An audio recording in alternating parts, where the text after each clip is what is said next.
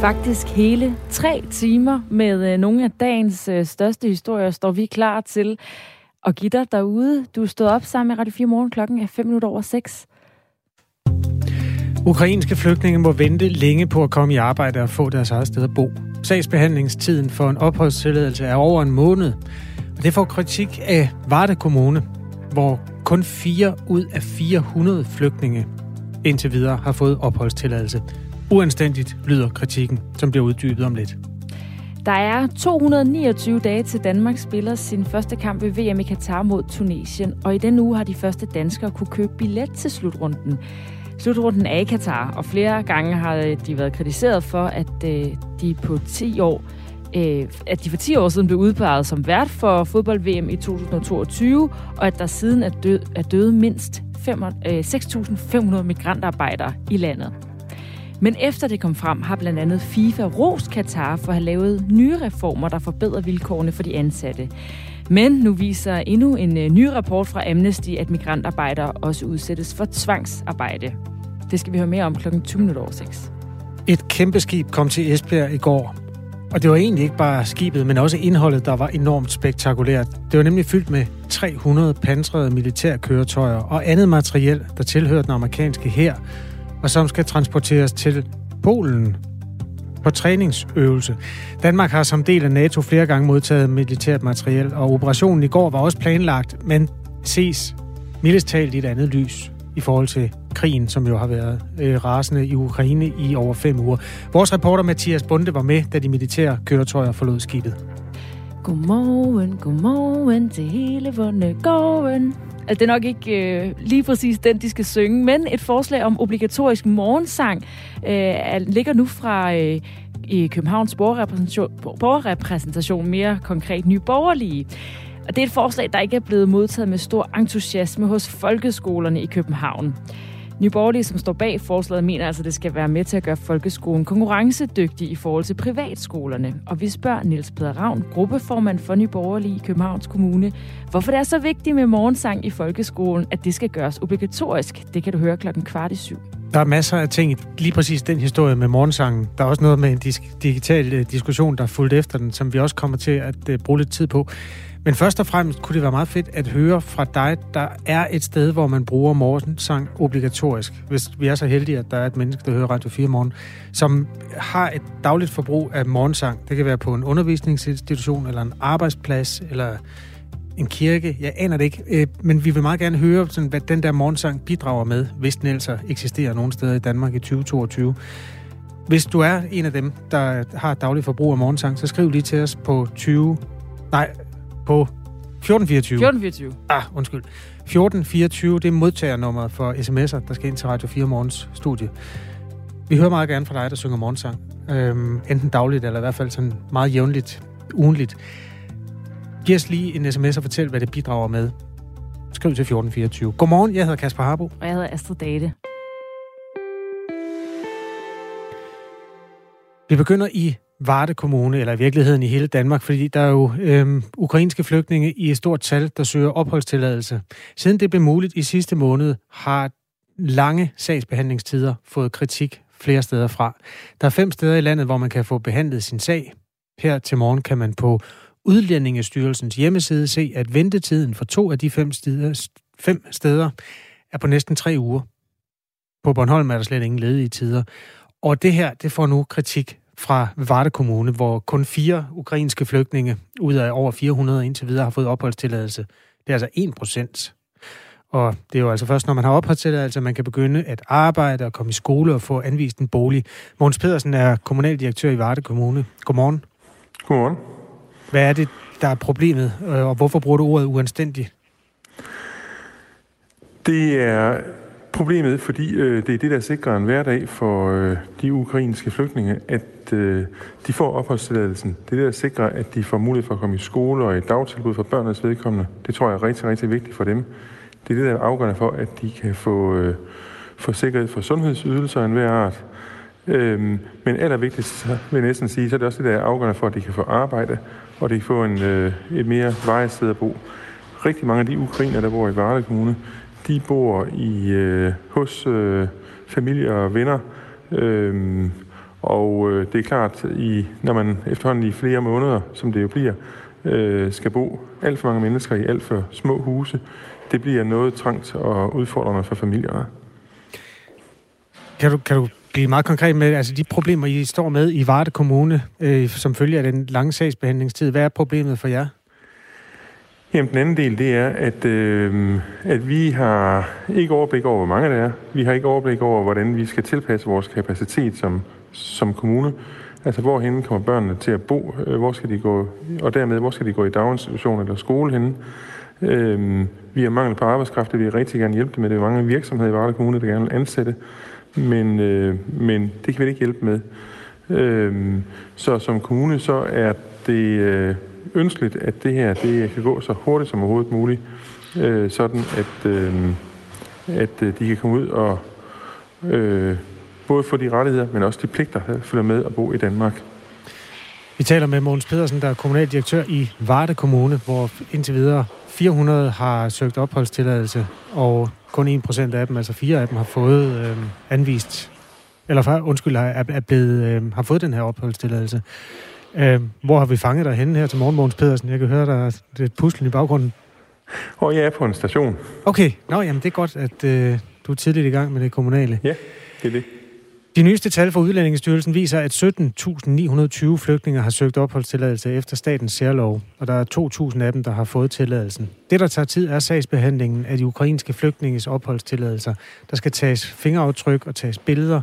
Det skal sikres, at de folk, der får opholdstilladelse i Danmark, ikke er eftersøgt for alvorlig kriminalitet i andre europæiske lande. Det kræver adgang til forskellige maskiner og til internationale registre. Det kan du vel ikke have noget imod, Mogens Pedersen, at man Nej. Øh, undersøger de ting? Og det er hensyn, man virkelig skal have respekt for. Øhm, for selvfølgelig skal der også være styr på, hvem det er, der kommer ind i landet. Øhm, det, der bare også øh, tæller med her i billedet, det er, at øh, de ukrainer, der er her i dag, de har faktisk øh, øh, ret til at være her i tre måneder som turister. Øhm, og så synes jeg, det er bedre at få overblik over, hvem det er. Øhm, og øh, sådan så vi ved, om det er nogen, der har ret til at være her, og om vi kan være trygge ved, at det er her. Øhm, fordi øhm, øh, tre måneder, hvor man jo også bare opholder sig tilfældigt, det er jo heller ikke øh, specielt trygt, hvis det er det, det handler om. Øhm, men selvfølgelig så skal man også have styr på, hvem det er, der kommer ind i landet, øh, sådan så vi kan være trygge ved det. Det er jeg helt enig i. Mogens Pedersen er altså kommunaldirektør i Varde Kommune og kalder det for uanstændigt, at der er så lang øhm, sagsbehandlingstid, når flygtninge fra Ukraine beder om at få øh, opholdstilladelse. Udlændingestyrelsen er jo modpart i den her sag, og øh, dem har vi fået et skriftligt svar fra. De synes, at øh, din kritik, Måns Pedersen, efter styrelsens opfattelse er uberettiget, og påpeger, at styrelsen står over for den største myndighedsopgave i nyere tid med sagsbehandlingen af de ukrainske flygtninges opholdstilladelser. Øh, jeg citerer lige lidt mere, inden du skal svare. Øh, styrelsen skriver, den har trukket på alle medarbejderressourcer, det er muligt at aktivere i styrelsen, herunder mange medarbejderes ekstra arbejdstid, samt fået tilført ressourcer fra resten af Udlændinge- og Integrationsministeriets koncern og ansat vikarer. Alt det her sker for at sagsbehandle så hurtigt man kan, men Udlændingsstyrelsen påpeger, at det samtidig skal gøres på den her måde, så styrelsen som ansvarlig myndighed sikrer faglighed i sagsbehandlingen og trække, træffer de rigtige afgørelser i sagerne. Kan man ikke, når man hører det svar, sige, at uanstændigt måske er et meget hårdt ord? Jo, det er rigtigt, og jeg er ikke i tvivl om, at øh, det er en stor, stor opgave for udlændingemyndighederne. Jeg er ikke i tvivl om, at øh, øh, det er jo dem, der mærker den første bølge, øh, forstået på den måde, at alle de mange, der nu søger opholdstilladelse, øh, at, øh, at det er en opgave, der virkelig øh, presser hele systemet. Øh, det er jeg helt med på. Men øh, jeg synes jo, at man øh, eksempelvis kunne give kommunerne adgang. Jeg synes til, at man øh, kunne bistå med den her opgave. Øh, kommunerne har øh, i ganske vid omfang øh, adgang til øh, de samme systemer. Man kunne også gøre det, at man lavede en efterfølgende kontrol. Altså lige så har givet opholdstilladelse, så lavede man kontrollen efterfølgende, og fik selvfølgelig fat i de folk, som ikke har ret til at være her. Øh, så jeg synes, der er flere måder at løse det her på. Øh, det jeg også efterspørger, det er, at der er flere centre rundt i landet, fordi øh, med kun fem centre, øh, så er det altså, så, så skal der næsten blive øh, lange køer rundt omkring. Øhm, mm. Så øhm, en mere decentral løsning havde jeg gerne set. Træk du lidt i land i forhold til ordet uanstændigt der? Øh, jamen, jeg medgiver, øh, øh, det gør jeg i den forstand, at øh, øh, der er ingen, der for to måneder siden, eller tre måneder siden, øh, havde kunnet forudsige øh, det, der er sket her de sidste to måneder. Så jeg har fuld forståelse for, at det er en stor opgave. Men jeg synes bare, man skal have respekt for de mange, mange ukrainere, som øh, er rejst op i en, efter en uhyre vanskelig situation. Mm. Øh, regeringen siger, at det er vores nærområde, og selvfølgelig skal vi være klar til at hjælpe. Øh, og jeg synes, at man skal have respekt for de mange mennesker, som stiller boliger andet til rådighed. Ja. De øh, øh, har også krav på, at øh, der bliver fundet mere permanente løsninger i forhold til husning osv. Okay. Det, der nogle gange sker, når man synes, reglerne er dårlige, det er, at man laver det, der hedder civil ulydighed. Er Varde Kommune villig til at lade ukrainske flygtninge arbejde og finde bopæl, imens det bliver undersøgt, om de kan få den her opholdstilladelse? Altså, det bliver undersøgt, nej, om de for eksempel nej, har begået kriminalitet? Nej, det er vi ikke. Okay. Tak skal du have, fordi du var med, Mogens Pedersen. Jamen selv tak. Kommunaldirektør tidligere op i Varde Kommune. Klokken er 16 minutter over 6. Du hører Radio 4 morgen. Gennem fem år ringer en kvinde til lægevagten under falske navne. Goddag, du taler med Camilla Håndegård. Goddag, du taler med Frederik Iversen. Mindst 40 gange udskriver godtroende læger morfin til hende i andre danskere CPR-numre på baggrund af mange forskellige løgnehistorier. Ja, jeg har været opereret for livmoderhalskræft, og der øh, faldt jeg ned af den stige der. Hvordan kunne kvinden lykkes med at snyde sundhedssystemet? Tusind tak for hjælpen, og god aften til jer. Lyt til serien Løgn og morfin i dag kl. 13 Radio 4 taler med Danmark. Kvart i syv, der skal vi øh, høre kritik af et forslag om obligatorisk morgensang i københavnske folkeskoler. Det er et forslag, der kommer fra Niels Peder Ravn, som er gruppeformand for Nye Borgerlige, som altså synes, at øh, man øh, skal indføre den her morgensang obligatorisk. Og det er noget, som øh, folkeskolerne ikke selv er super glade for, men vi har allerede fået noget post på historien, inden at øh, vi skal tale med ham. Der er to mennesker. Den ene kender til, den ene har et forbrug af morgensang, den anden har ikke. Øh, John han skriver, morgensang er lige fællesskab. Og jeg genkender det, fordi hvis du har sunget ved siden af et menneske, så udstiller du også et eller andet uperfekt ved dig selv. Og det gør noget ved den måde, man er sammen på resten af dagen. Det synes jeg. Også bare det at synge giver sådan en, altså en, en, en energi. Mm. Og jeg ved, altså nu i min egen, sådan, øh, vores egen branche-navle, så på øh, Avisen Information, der har de jo morgensang inden, okay. øh, altså, inden øh, redaktionsmødet. Alle dage? Ja. Altså, nå, det var smukt. Nå, men vi har, det er jo den type sms'er, vi har efterspurgt. Hvad er det, det giver at øh, gøre det? Der er også kommet et stykke sms fra en, der helt klart ikke har morgensang øh, på tallerkenen hver dag. Der står, man kan simpelthen ikke forbruge morgensang. Come on. Citat slut. tak, tak for alle sms'erne. Kæmpe tak. 14, alle input er velkomne på 1424. Lige nu er klokken øh, 16, 18, nej, 6, 18. Det er det, den er. 18 minutter over 6. Godmorgen. Der er 229 dage til, at Danmark spiller sin første kamp ved VM i Katar mod Tunesien. Og den her uge, der har de første danskere kunne købe billet til slutrunden. Men nu viser en ny rapport fra Amnesty International, at migrantarbejdere udsættes for tvangsarbejde.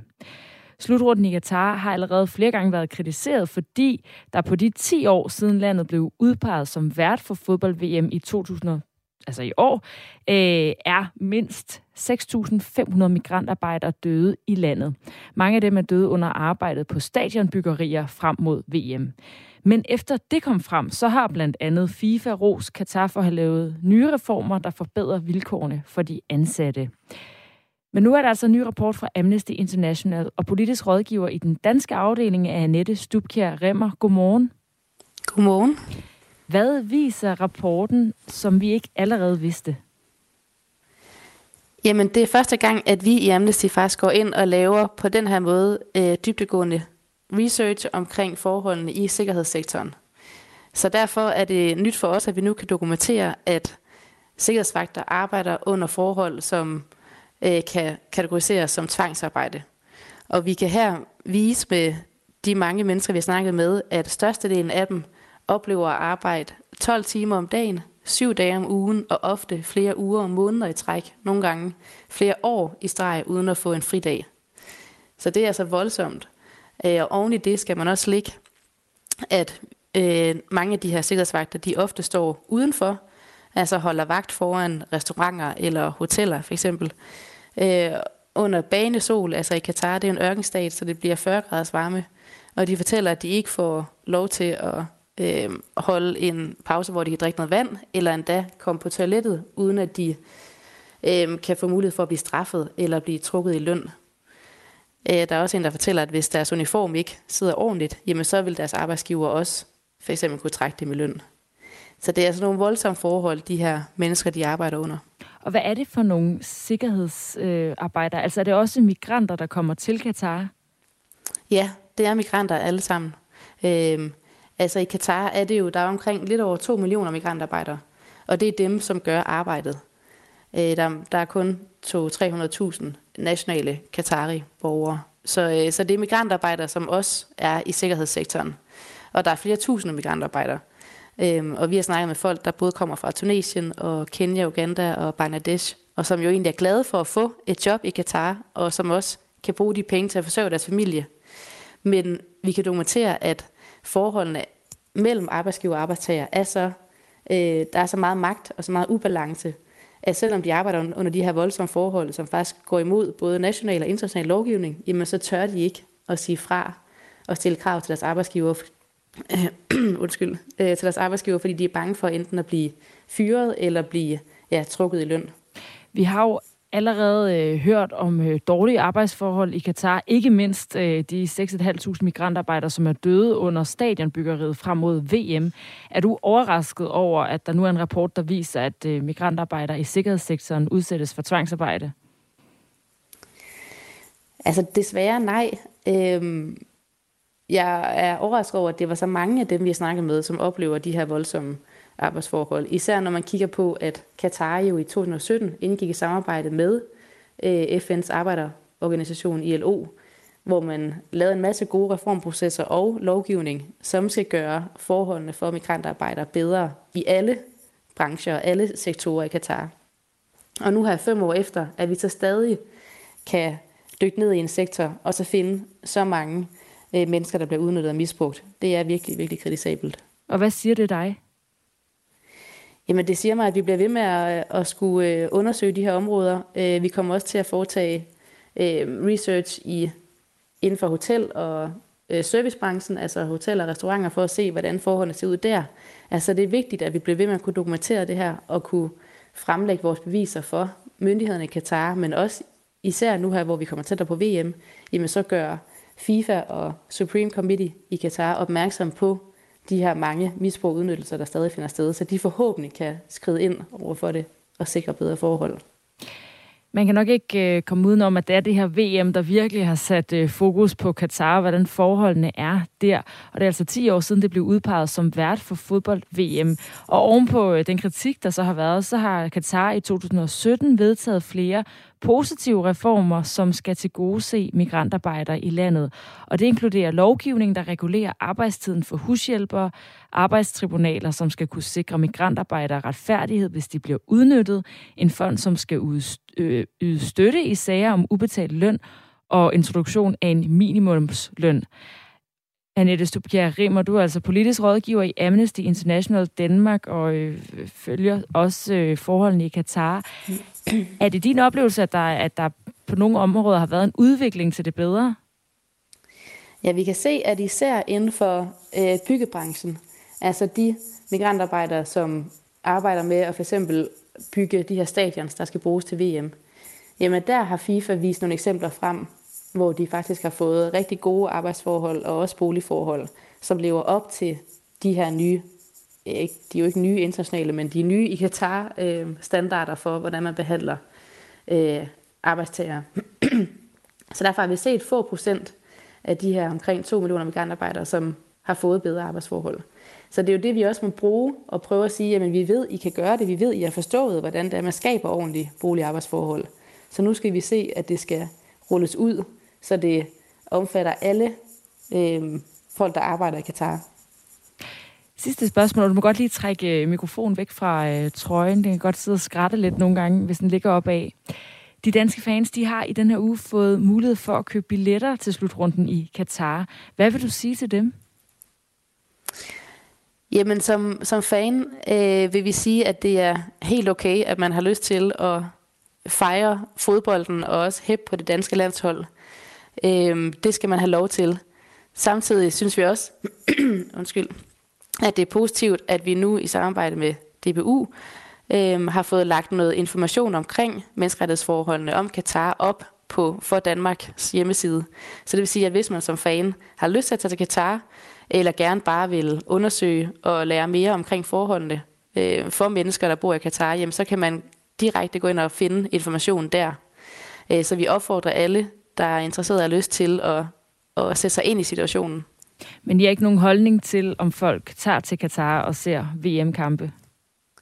Nej, og det er det samme med det er alle aktører, også øh, regeringen og DBU og landshold og alle. Det er, det er vores mandat, det er, at vi klæder dem på i forhold til menneskerettighedsforholdene i Katar, men så er det op til hver enkelt aktør at finde ud af, hvordan man så har lyst til at agere, altså om man vil tage afsted eller blive. Så lød det fra Annette Stubkjær Rimmer, politisk rådgiver i Amnesty International Danmark. Tak fordi du var med. Det var så lidt. Om 20 minutter skal vi se nærmere på en debat, som er begyndt med, at en mand, der står op for nye borgerlige i borgerrepræsentationen i København, han har stillet et forslag, og det er simpelthen blevet taget så utroligt dårligt imod, at øh, det trods en værd beskrivelse. For eksempel skriver den stedlige formand for enhedslisten, Bente Møller, på Facebook, Måske skulle vi overveje at tige de tåbelige forslag fra enmandsgruppen ihjel og bare stemme imod. Hvis du ikke har hørt om sagen, så sidder du sikkert nu og tænker, hvad har han dog foreslået? Ja, han har foreslået, at de synger morgensang. Og det er faktisk det, han har foreslået. Øhm, I folkeskolerne, der er sådan en, en lidt sjov dokumentation, eller hvad hedder det, argumentation fra ham, at det skulle styrke konkurrence, eller stille øh, folkeskolerne bedre i konkurrence med privatskolerne. Det, det er måske ikke decideret dokumenteret, men det kan vi jo tage med ham, når vi skal have ham med. Øhm, han hedder Niels Peter Ravn, og han er gruppeformand og eneste siddende medlem for Nye Borgerlige i Københavns Kommune. Øh, han er med kvart i syv, og det havde jo været decideret fedt at kunne sætte ham op over for en af dem, der synes, det er sådan en råden idé. Men de vil ikke være med, nogen af dem, eller kunne ikke, havde ikke mulighed for at stille op, eller sådan noget. Vi har et lille båndklip, som jeg lige kan spille, som en indflyvning til den her debat, som vi jo godt kan tage med dig, der hører Radio 4 morgen, om ikke andet. Hun hedder Katrine Fylking, og er formand for lærerne, altså Københavns Lærerforening i København? Hvis man indfører det som øh, en obligatorisk del af, af skolehverdagen på de københavnske folkeskoler, så vil det være noget, som kommer udefra, altså oppefra ned og bliver indført på de københavnske skoler, hvor hverken lærer eller elever har ejerskab til det. Problemet er, at man ikke kan presse hverken øh, dannelse eller ånd ind øh, i folkeskolen. Altså det er nogle helt andre ting, der skal til. Vi har nogle øh, meget øh, klare, kan man sige, øh, erfaringer fra folkeskolereformen fra 2014, hvor der blandt andet blev indført 45 minutters bevægelse og andre tiltag. Og der så vi også, at det havde ikke en positiv effekt på skolerne, når det var noget, der var indført. Vi har spurgt dig, om morgensang gør noget godt, eller om det er indført der, hvor du er, og om det gør noget godt. Øh, Tommy er et sted i Jylland og skriver morgentvang. Og det er, hvad han har at sige til det.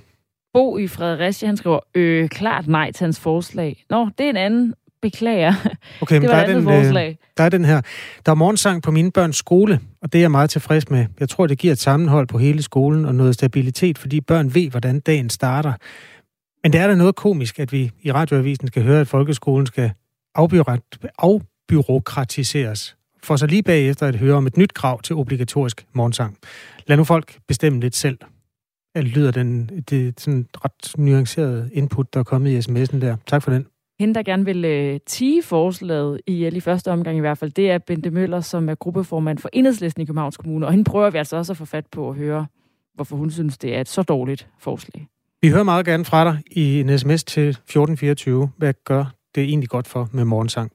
Vi skal også øh, om fire minutter se nærmere på et kæmpe skib, der har løbet an i Esbjerg Havn i går. Det var fyldt med militærkøretøjer, ikke som sådan på vej til Ukraine, men måske alligevel. Den historie om fire minutter. Nu er der nyheder klokken er halv syv.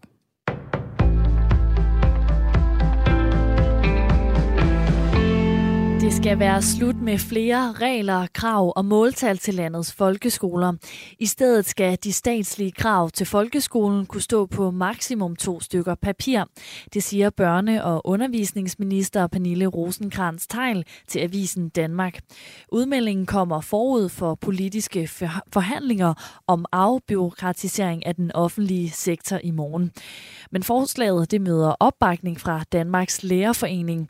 Formand Gordon Ørskov Massen glæder sig over udsigten til mere frihed. Der skal være større øh, grad af frihed og ansvar øh, og beslutningskompetence ude på skolerne, sådan at man er, er, er fri for, øh, for, for alt for mange centrale regler. Formanden påpeger dog, at det er vigtigt, at der stadig er de rigtige overordnede rammer for folkeskolerne. Men samtidig skal vi også have en, en fælles folkeskole, en fælles, et fælles formål med skolen, der skal være uddannelse til, øh, læreruddannelse til lærerne. Der skal være en økonomi til rådighed på skolerne. Hvis du går med tanker om en karriere i EU, så vil dine chancer snart blive mærkbart bedre. EU-kommissionen har nemlig præsenteret en ny HR-strategi, og den vil på en række punkter komme danske jobsøgere til gode, siger formand for Djøf Henning Thiesen. Man ændrer for det første i udvælgelsesprøverne, altså det der på fransk hedder konkurs, i, i, i deres indhold. Og derudover står der i strategien, at der skal skabes en bedre geografisk balance blandt de ansatte i EU-institutionerne, fortsætter Henning Thiesen. Danmark er sammen med Irland og Luxembourg de nationer, som har færrest ansatte i EU-systemet. De syd- og østeuropæiske lande som Frankrig, Italien, Ungarn og Rumænien er blandt de bedst repræsenterede. Og HR-strategien lægger op til, at ansøgere fra underrepræsenterede lande skal forfordeles, hvis ansøgerne har de samme kvalifikationer. Det vil sige, at eksempelvis danske ansøgere vil få forrang, hvis en ansøger fra eksempelvis Italien Italien har de samme kvalifikationer. Den samme strategi har EU-kommissionen anvendt for at få markant mere lige fordeling mellem kønnene, men nu vil man altså også bruge det på nationaliteter. Line af 11 civile personer er fundet i en garage i byen Hostomel, der ligger i udkanten af Ukraines hovedstad Kiev. Det skriver den ukrainske avis Pravda, der henviser til et opslag fra en tidligere indenrigsminister på beskedtjenesten Telegram. Ifølge opslaget står russiske soldater bag drabene. Det har ikke været muligt at få oplysningerne bekræftet fra uafhængig side, skriver det tyske nyhedsbyrå DPA. Der har været kraftige kampe om byen Hostomel mellem russiske invasionsstyrker og ukrainske forsvarsstyrker. Størstedelen af byens 16.000 indbyggere er flygtet. For få dage siden genvandt ukrainske styrker kontrollen med byen samt de nærliggende byer Bucha og Irpin. Armenien og Azerbaijan er blevet enige om at indlede fredsforhandlingerne om spændingerne mellem de to lande i Nagorno-Karabakh-regionen. Det oplyser Armeniens premierminister efter et møde med Azerbaijans præsident. Begge lande grænser op til den omstridte region. Regeringslederne er blevet enige om, at der inden slutningen af april skal nedsættes en bilateral kommission til at afgrænse grænsen mellem de to lande. Mest skyet og perioder med regn eller byer, som lokalt kan være med havl. Temperatur op mellem 5 og 10 grader og en jævn til hård vind fra sydvest. Det var nyhederne på Radio 4.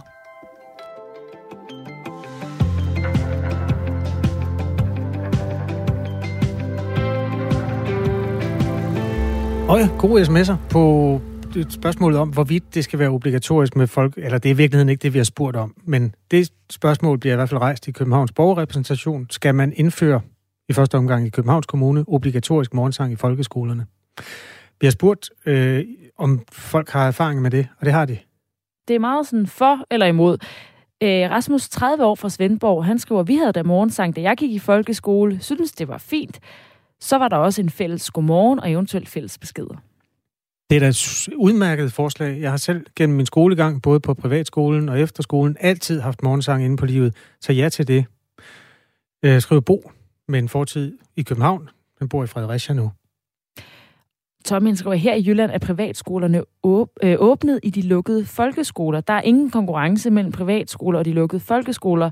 Det problem kan man ikke synge sig ud af, og det kommer altså, altså af, at øh, forslaget kommer på den baggrund af, at det kan være med til at styrke folkeskolernes konkurrence over for privatskolerne, hvis at man var tvunget til at synge sammen hver morgen. Det kunne blive en rigtig god debat, men øh, det er kun lykkedes os at få øh, nye borgerlige i første omgang, altså forslagstilleren, til at stille op her om 10 minutter. Så langt, så godt. Øh, det gør vi, og så vil vi meget gerne høre fra dig, der har enten et forbrug af morgensang eller en holdning til morgensang i folkeskolerne. Klokken er 6.35. Det her er Radio 4 Morgen med Astrid Dale og Kasper Harbo. Esbjerg Havn så i går imod det største skib, der nogensinde er lagt til i den sydvestjyske havneby. Og det, der var inde i skibet, var mindst lige så spektakulært som selve skibet. Det var nemlig fyldt med 300 pansrede militærkøretøjer og andet materiel, der tilhører den amerikanske hær. Det skal til Polen på træningsøvelse. Danmark har som del af NATO flere gange modtaget militært materiel, og operationen i går var også planlagt, men den ses i et ganske andet lys, nu hvor der er krig i Ukraine. Vores reporter Mathias Bunde var med på havnen i Esbjerg, da de militære køretøjer forlod skibet første, du så køre ud, var en Bradley. Ja. En infantry fighting vehicle. Og det andet, det var to øh, M113 øh, pansrede mandskabsvogne. Og det der, det er et bjergningskøretøj. Jeg står med Kim Vibe Mikkelsen. Han er major ved forsvaret, og så er han svært begejstret for at se det amerikanske militærs udstyr. Ja, men det er klart, at amerikanerne har meget lækkert udstyr, så, så det, er jo, det er jo rart at se det rulle af, og jo også at få forstærkninger til Europa og se, at de kan gøre det. Det er jo det, der er vigtigt. At, få sendt et budskab om, at amerikanerne er i stand til at komme øh, hurtigt øh, og effektivt øh, og støtter os, hvis vi har behov for det. Det samme er Henrik Lyne, han er brigadegeneral i Herrekommandoen, og så er han mødt op for at fortælle om operationen på Esbjerg Havn. Så det, du ser lige i øjeblikket, det er, at de tømmer skibet, hvor vi bruger øh, blandt andet hjemmeværende til at stå for det, vi kalder Host Nation Support. Altså, vi hjælper dem med at komme i land og komme på plads, og få dem gjort klar til, de kan køre videre. Den her øvelse har jo været, været planlagt før, øh, ja. så den er jo ikke... Øh, sket på grund af det, der sker i Ukraine lige nu. Men hvor vigtigt er det at vise øh, fra NATO's side, at de her NATO-lande, de kan altså samarbejde utrolig effektivt. Det, man kan sige det på den måde, at det er jo altid vigtigt, at vi i rammen af NATO viser, at vi står sammen, og vi er stærke sammen. Man kan så sige, det er så blevet aktualiseret yderligere ved det, der foregår nede i øh, Ukraine. Det, vi sender jo et øh, stærkt signal ved det, vi foretager os her. Og det vil være mere end almindeligt naivt at antage, at der ikke er nogen, der holder øje med, hvad vi laver her. Øh, det, det er jeg sikker på, at der gør. Og derfor er det jo vigtigt, at vi får sendt et signal om, at det her det er noget, vi øver, det er noget, vi er gode til, og vi står sammen.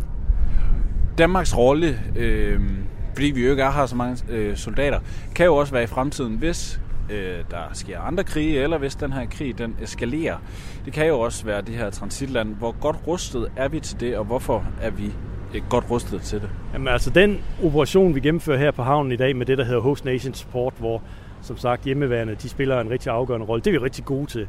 Og øh, det er vi blevet blandt andet ved at øve os. Øh, vi gjorde det som sagt også sidste år, vi har også gjort det ved andre lejligheder. Så det kan man sige, det er vi rigtig gode til. Øh, og det kan vi sådan set øh, opskalere eller nedskalere forstået således, at vi kan tage flere i land, vi kan tage færre i land, øh, vi kan bruge andre havne. Så man kan sige, det, det, det behersker vi sådan set rigtig fint, og jeg tror også, det er derfor, at blandt andet amerikanerne er relativt begejstrede for at komme her, ikke bare i Danmark, men til Esbjerg Havn også, fordi tingene de kører så relativt øh, gnidningsløst, og der er ikke en hel masse byråkrati og øh, skal vi sige, rigide regler, som de skal forholde sig til. Altså, det her det får vi bare til at glide, og øh, det er vi gode til. Det er vi gode til her i Danmark, siger altså brigadegeneralen Henrik Lyne, der stod på havnen i Esbjerg i går, hvor 300 militære køretøjer blev bragt i land. Heriblandt 90 kampvogne, en stor del biler af modellen Humvee. Det ligner sådan en stor jeep, og så kan der installeres et uh, let maskingevær på taget, eller tungt maskingevær er det vist ovenikøbet. Så er der 150 infanterikampkøretøjer, som er et uh, bæltekøretøj, hvor der kan være flere mennesker i end i en kampvogn. Og så kan den samtidig også altså bekæmpe pansrede køretøjer og skyde igennem dem. Vores reporter Mathias Bunde kom også tæt på sådan en sådan en, en Bradley. Altså det er jo sådan det, et køretøj, der hedder en, en, en infanterikampkøretøj. I Danmark, der kalder vi dem øh, øh, Seviniti. Der, vi har jo noget tilsvarende. altså CV-90. Øhm, øh, og det er et infanterikøretøj, øh, hvor infanteriet de kan kæmpe opsiddet på bilen. Udover at den har en eller anden form for maskinkanon eller noget tilsvarende, det kan vi ikke se her nu, den er sjov nok pillet af, så sidder der et antal infanterister på bilen. Og det vil sige, den der den er beregnet til at følge med kampvogne, den er lige så godt kørende, den er stort set lige så godt pansret, den har lidt mindre bevæbning, men den har så også infanteri med frem. Og fordelen er så, at når kampvogne og de her køretøjer, de kommer frem et sted, hvor der er skov eller by, så har du behov for nogle øh, soldater på jorden, og så sidder de her af. Indtil de sidder af, så er de super godt beskyttet i sådan en bil her. Og, øh, og som sagt, øh, stort set alle her har sådan nogle biler som de her. Ikke? Altså, det er, den der, den har de også haft i lang tid. De er ved at skifte dem ud og finde nogle nye køretøjer, men også et fantastisk køretøj. Du kan se, de er alle sammen ørkenfarvet, og det vil undre mig, hvis ikke de fleste af dem har været involveret i en eller flere golfkrige og været indsat i både Irak og Afghanistan. Øhm, så, så ja, dernede der kan du se, der står øh, 4 ID, og det er 4. infanteridivision fra Fort Carson i øh, Colorado. Der kommer de fra, øh, de her køretøjer her. Og øh, den enhed her, det er jo den, der hedder den 3. pansrede brigade kampgruppe, som indgår i den der 4. Øh, øh, infanteridivision. Så øh, de har været langt øh, undervejs tværs over Atlanten. Det var ikke kun det danske militær, som var øh, repræsenteret i går på Esbjerg Havn. Både det britiske og det amerikanske militær var også repræsenteret. Og selvom den her mission med at læse det amerikanske udstyr af på den danske vestkyst og transportere det til Polen var planlagt, så sender USA et klart militært signal ved at gøre det nu. Det sagde major general øh, Bob Burke fra det amerikanske militær, som vores reporter Mathias Bunde også talte med.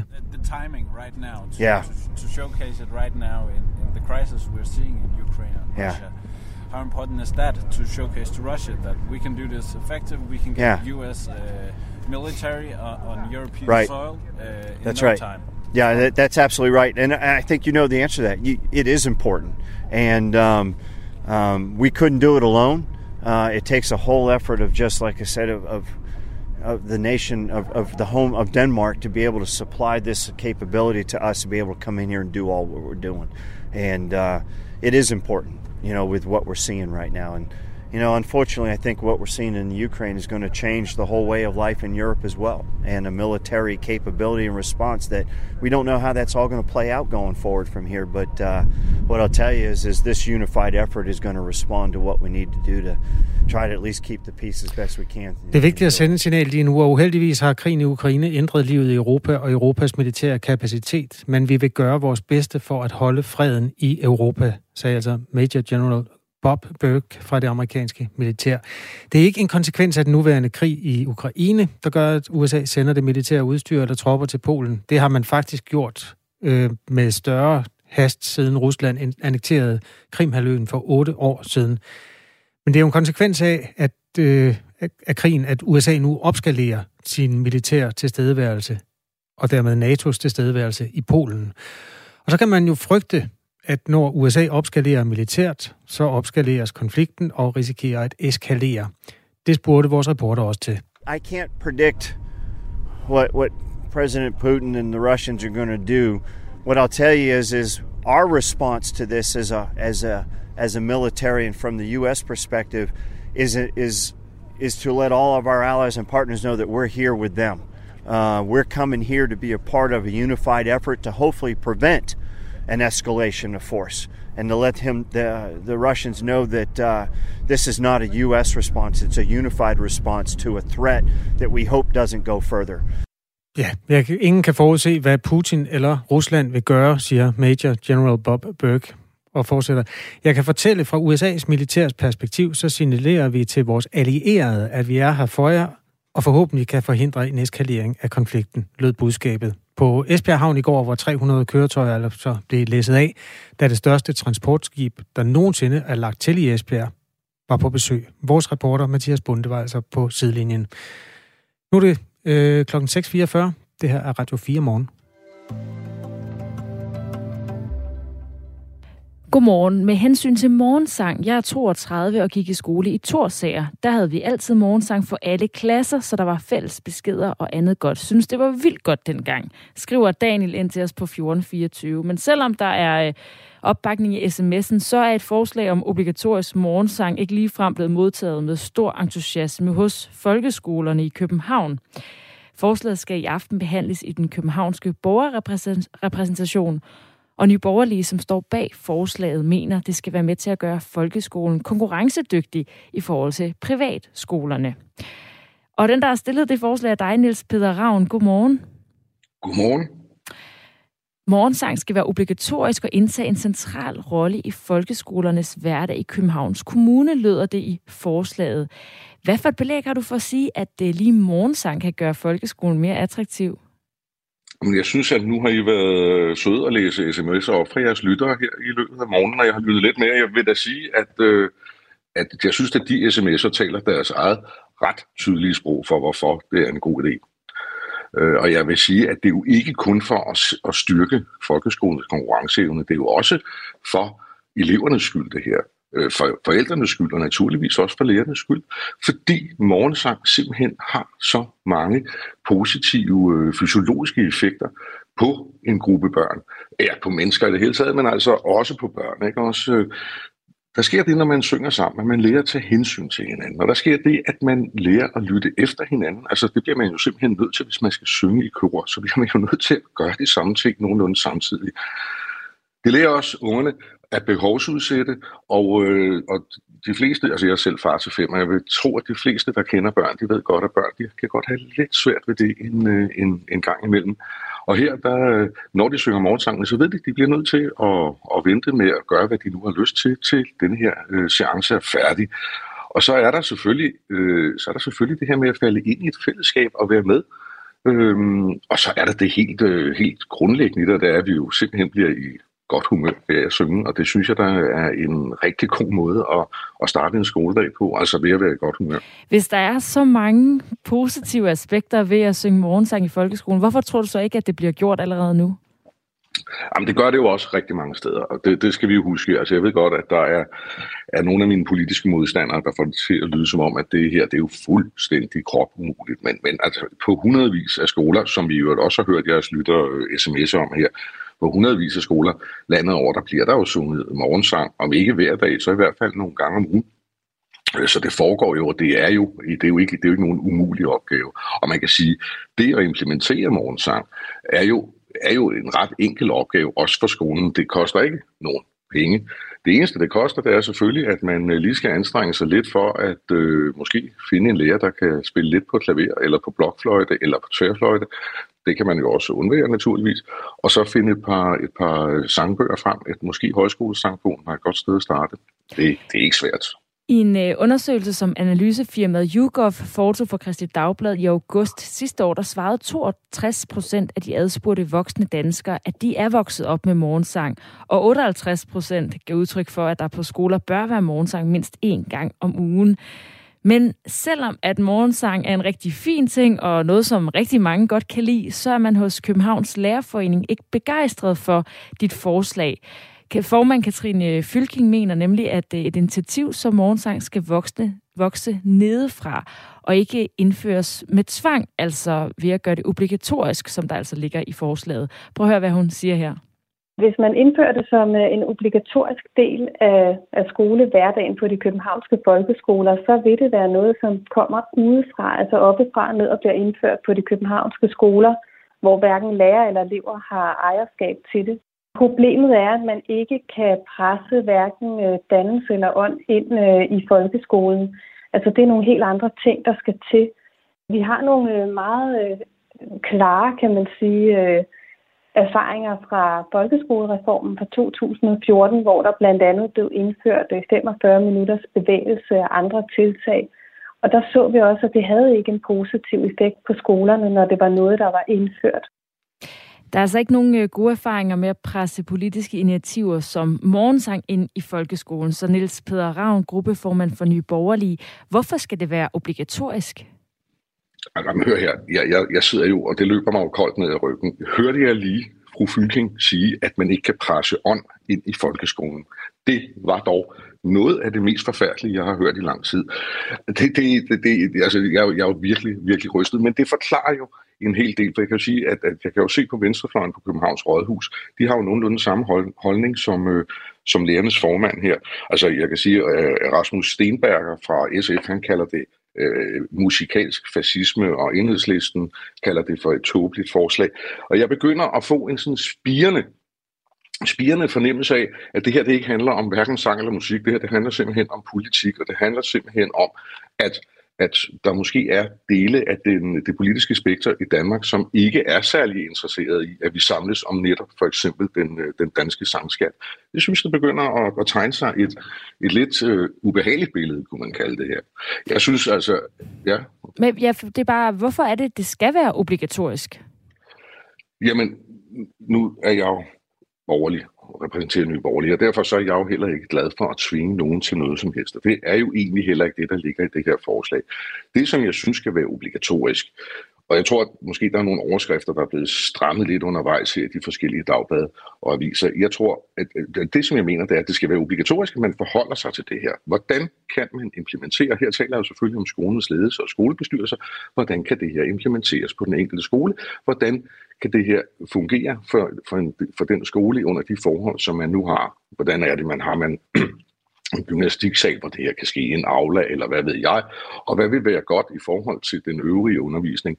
Så når jeg, jeg siger, at det skal være obligatorisk, så er det altså, at det skal være obligatorisk at forholde sig til at, at, at implementere det. Men jeg okay, vil naturligvis så, ikke Så det ville være okay, hvis man nu havde en skole, for eksempel, der øh, forholdt sig til det, man konkluderede, det, det kan vi ikke øh, i praksis øh, gøre, altså indføre morgensang? Altså hvis det er umuligt i praksis, hvilket jeg selvfølgelig har, har svært ved at tro, øh, fordi de fleste skoler jo netop har en, en aula eller en, skole, øh, en gymnastiksal eller lignende. Men hvis det er umuligt, så, så skal man selvfølgelig ikke så skal man selvfølgelig ikke indføre det, det er klart. Altså tvang er overhovedet ikke noget, vi, øh, vi støtter op om i Nye Borgerlige på nogen måde. Men det vi til gengæld støtter, støtter op om, det er naturligvis et, øh, et kulturelt og nationalt fællesskab. Det gør vi i høj grad. Så det er nærmere en øh, obligatorisk overvejelse til skolerne hos øh, København. Det synes jeg var... Ja? Ja, undskyld. Hvad siger du undskyld? Jamen, det, jamen jeg siger, det, det, er, det, det er nemlig lige præcis det, som jeg, jeg forestiller mig, at det kunne, kunne blive. Ikke? En obligatorisk overvejelse. Yes, Peter Ravn, øh, folk lytter jo med og skriver sms'er ind. Må jeg ikke lige tage en stak af dem, inden vi går videre? Jo, naturligvis. Øhm, morgenstund har guld i mund. Og i Østen stiger solen op. Det var en dejlig måde at starte dagen på, da jeg gik i skole for 50 år siden, skriver et menneske til os. Bente Kelsen er fra Brabrand i det vestlige Aarhus og skriver, Det er vigtigt at synge morgensang. Jeg gjorde det i min folkeskole. Det giver ro at starte dagen på, og vi lærte mange danske sanger og salmer at kende udenad, som siden, siden kunne gennemgås i dansk eller religionstimen. God dag fra Bente. Og så er der endelig Tommy, der skriver, for ikke så længe siden forbød, forbød man sang i kirkerne. Nu skal folk tvinges. Jeg hader vores politikere. Citat slut. Så har du fået lidt at forholde dig til, Niels Peder Ravn. ja, altså jeg vil godt lige, jeg vil godt lige tilslutte mig Bente, øh, fordi jeg synes, Bente, hun havde fuldstændig, hun havde fat i den lange ende her, fordi det er jo nemlig rigtigt, hvad hun siger, at, at når hvis man kigger ned i den danske sangskat, så hvis man nu for eksempel skulle synge øh, Jeppe Aukær, øh, øh, øh, Øh, til morgensang. Så kunne man jo senere på dagen, hvis man nu tilhører de lidt større klasser, der kunne man jo så tale om det moderne gennembrud, man kunne tale om, om øh, den fattigdom, som, øh, som, øh, som hvad hedder det, prægede samfundet der i slutningen af, af 1800-tallet. Hvis man synger PH, så kunne man jo tale noget om, hvordan det hele det foregik øh, under 2. verdenskrig, og hvis man synger noget Kim Larsen, jamen så kunne man jo tale om fattig 80'erne. Fordi det, der er så skønt ved de her sange, det er, at de afspejler jo den periode, hvor i de er skrevet. Og, og derfor giver det jo ud over en, en sprogforståelse for eleverne. Det kan være, at de måske oplever ord, som de faktisk ikke ved, hvad det betyder, som de ikke har hørt så meget før, og så kan de jo så også spørge om det, hvad betyder det ord. På den måde udvikler de deres, øh, deres sprog. Og det leder mig hen til en tredje og meget vigtig grund til, at jeg synes, det her det er en god idé. Det er, at vi jo altså i København har rigtig mange elever efterhånden, som måske har en anden kulturel og sproglig baggrund. Og der har vi jo for eksempel rigtig mange, der har det, man kalder for dansk som, øh, som andet sprog. Og tænk engang at lukke de elever ind i det fællesskab, det både kulturelle og sproglige fællesskab, som øh, den danske sangskat er. Jeg synes, det lyder, da, det lyder som et godt sted at starte dagen. De her øh, fordele, du nævner som øh, sociale fællesskaber, en mulighed for tosproget elever for at lære dansk på en ny måde, det er øh, formand for øh, Københavns Lærerforening, Katrine Fylkinge, skeptisk omkring. Hun siger sådan her. Altså, jeg, jeg, jeg tror ikke på, at man kan lave sådan en uh, one-size-fits-all-løsning og udbrede over uh, de københavnske folkeskoler. Og så vil eleverne blive eksponeret for uh, dansk kulturarv, som der er beskrevet i forslaget. Det tror jeg ikke er den rigtige vej at gå i forhold til at fremme en uh, positiv integration i København. Hvorfor skal man ikke lade skolerne selv bestemme, hvordan de vil uh, ja, fremme kultur i, uh, i skolerne i København? Altså, man kan jo sige i hvert fald, hvis alle lærere i København er lige så reaktionære, som fru, fru Fylking er, så, så vil jeg sige, så har vi jo, har vi jo stort arbejde foran os på, på Rådhuset. Det er der 100% sikkert. Altså, vi bliver jo nødt til at udvikle folkeskolen. Det er jo sådan, at, at folkeskolen, den lider de her år. Eleverne, de flygter, eller det er jo snarere forældrene selvfølgelig, som, som flygter fra, fra folkeskolen og smider deres børn over i privatskoler i stedet for. Og jeg synes jo, at, øh, at man bliver nødt til at se på, hvordan kan man stoppe den flugt. Jeg synes jo personligt, som repræsentant for Nye Borgerlige, at, at, øh, at, at folkeskolerne skal sættes helt fri. Men indtil vi når dertil, så bliver vi jo nok nødt til at se på, hvordan vi rent faktisk sørger for, at folkeskolen kan blive mere attraktiv, og så attraktivt, så de mest ressourcestærke forældre faktisk holder deres børn på den kommunale folkeskole. Og det er jo sjovt, at når vi hører folk rundt omkring, jeg så for eksempel en, en, øh, en dokumentarudsendelse, en dokumentarrække på, på TV2 her for nylig, som hed Flugten til privatskolen, og den, den den dokumentar, den, den bestyrkede bare min, øh, min tro på det her med morgensang, fordi det var jo lige præcis en af de ting, som forældrene de, de nævnte, det var, der er, folk, der er morgensang over på, den, over på privatskolen. Og det er jo noget med, at forældre, vi, vi vil godt give vores børn noget social kontinuitet, vi vil godt give vores børn noget, noget øh, kulturelt habitus, og det er morgensang med til. Jeg, jeg har lige et klip mere med Katrine Fylking, jeg vil gerne øh, vil øh, spille for dig. Altså, øh, og vi kan jo måske godt præcisere dit forslag til at være obligatorisk overvejelse om sådan nogle her tilsag. For øh, formand Katrine Fylking, øh, hun mener altså, at obligatoriske tiltag og krav blot er mere til at presse den kultur, som allerede findes ude på skolen. Jamen, politikerne skal jo være opmærksomme på, når de sidder med det her forslag, at hver eneste gang, man indfører nye opgaver til folkeskolen, så er der noget andet, som må ryge ud. Og når man ser over de øh, lovgivningsmæssige krav, der er til folkeskolen, så det, som man kan tage væk fra folkeskolen, det er jo ofte de initiativer og projekter, som er spiret nedefra, som er skolens kultur og tradition. Det kunne for eksempel være det årlige øh, julestykke, som eleverne har glædet sig til at skulle gennemføre, når de kom i 6. klasse. Det kunne også være øh, galafesten på 8. årgang. Alle de ting, det er jo sådan noget, som man så kan blive nødt til at øh, tage ud af skolehverdagen. Og det synes jeg er enormt ærgerligt. Det er altså fra Københavns Lærerforenings formand Katrine Fylking, Niels Peder Ravn, gruppeformand for Nye Borgerlige. Hvorfor har du ikke tillid til, at folkeskolerne de allerede gør, hvad de kan for at lave tiltag som for eksempel morgensang? Jeg bliver nødt til at sige, at Fylking er jo, er jo undskyld, jeg siger det, helt væk fra, fra skoleporten. Mener hun seriøst, at fordi man indførte morgensang, at så ville hun fjerne krybespillet fra eleverne? Hvad er hvad dog det for en prioritering? Eller at galafesten ville ryge fra 8. klassen, fordi de skulle synge morgensang øh, et par gange om ugen, eller måske fem gange om ugen. Øh, det, det er da en mærkelig måde at, øh, at se på tingene på. Det synes jeg virkelig. Altså, jeg må, jeg må gå tilbage til Fylkingens ord før, om man ikke kan presse ånd i, øh, i folk, ind i folkeskolen. Det sagde hun rent faktisk. Og, og, og det er en sætning, jeg kommer til at forfølge til jeg falder død om, kan jeg sige. For jeg kan love Fylkinge og i øvrigt lytterne for, at naturligvis skal vi have mere ånd ind, ånd ind i folkeskolen. Det skal vi da selvfølgelig. Det er da super vigtigt. Så altså Niels Peder Ravn, gruppeformand for Nye Borgerlige i Københavns Kommune, der har lavet et forslag om, øh, jeg præciserer lige, obligatorisk overvejelse, altså at folkeskolerne skal finde ud af, om de ikke godt kan få indført morgensang. Tak fordi du var med. Selv tak, og god dag til jer. I lige måde. Tak i lige måde. Selvfølgelig har vi også øh, givet invitationen om at være med, Katrine Fylking. Altså, det kunne blive, blive sådan en fin debat, men nu bliver du altså på den her måde stillet op øh, over for nogle bondede synspunkter. Du er velkommen til at ringe ind eller skrive en sms, Katrine Fylking, hvis du har yderligere responsum på den debat, der er vokset ud af det her. Vi hører også gerne fra dig, der har holdninger eller erfaringer med, med øh, sådan obligatorisk morgensang Jeg kan lige se, øh, der er post fra Katarina, der skriver, jeg mindes også morgensang i folkeskolen, og det var da hyggeligt. Benny Kjeldsen skriver, ja, hvis ikke ånd skulle komme fra skolen, hvorfra så? Slemt at høre fra en lærerformand. Måske skulle vi overveje at tige de tåbelige forslag fra indmandsgruppen ihjel og bare stemme imod, siger Bente Møller, der er formand for enhedslisten i København. Hun øh, ytrede sig på Facebook i går. Øhm, ja, der er noget digital debat, kultur, vi måske også kunne gå ombord i det, men det vender vi os mod lidt senere på morgenen. Nu har vi nyheder. Klokken er syv.